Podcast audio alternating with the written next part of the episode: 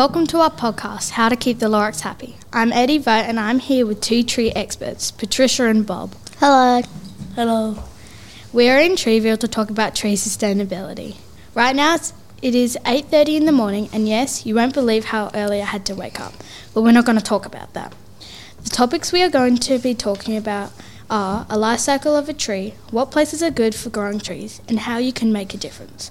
But first, we will talk about which trees are the most sustainable to grow. Okay, what got you both into trying to help trees?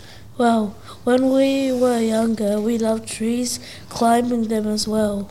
But when we saw trees getting cut down, we knew it wasn't the right thing to do. And they didn't replant either. And that was the moment we knew we wanted to help trees. Cool. Now, can you tell me which type of tree is the best to grow sustainably? There must be loads of types. You probably want pine because it's fast growing. One of the slow growing trees are oak, which means it's not as sustainable as pine. A fast growing pine can grow two feet or more each year, and slow growing pines grow less than one foot each year. Okay. So tell me, what is a life cycle of a tree? I've always wondered. Well, of course, you start with a seed, and after a while of growing, it should be a sprout. Then it will turn into a sapling, then a mature tree, which means it's fully grown. Then the tree's leaves start to fall off and the trunk starts to rot. This is known as a snag, and it basically means it's known end of a tree's life. Oh, that's sad. Okay, moving on. When you were younger, were you fascinated in trees? Well, like we said, at the start we saw a tree getting chopped down, and that was when we were 10 years old. So we only got interested then. But before that, we didn't really care about sustainability at all. What is one thing you need to know before growing trees? Because I know if I tried to grow trees, I would suck. So you would need to pick an area with enough rain, nutrients, and sun, or else, or else without them, it might slow their growth or eventually die.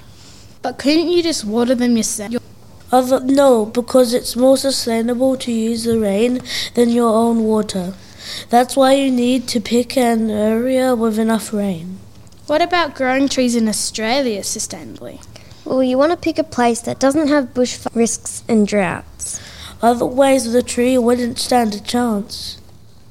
Okay, so what's one thing people could do at home to make a difference? You could make sure your wood products are from sustainable sources. Last question. How do you think our lives would be if we didn't have sustainable tree farms? Well, we wouldn't have wood anymore, and we wouldn't fresh have fresh air. If you would like to hear more episodes from Emmaus Catholic School, you can check them out at our own podcast page. The link is in the show notes for, for this episode. This podcast was produced by Beth, Eddie, and John for Emmaus Catholic School in partnership with ArchD Radio and Podcasting. Thanks for listening to How to Keep the Lorax Happy podcast. Make sure you subscribe to this channel to hear heaps of other schools' life stories. Bye!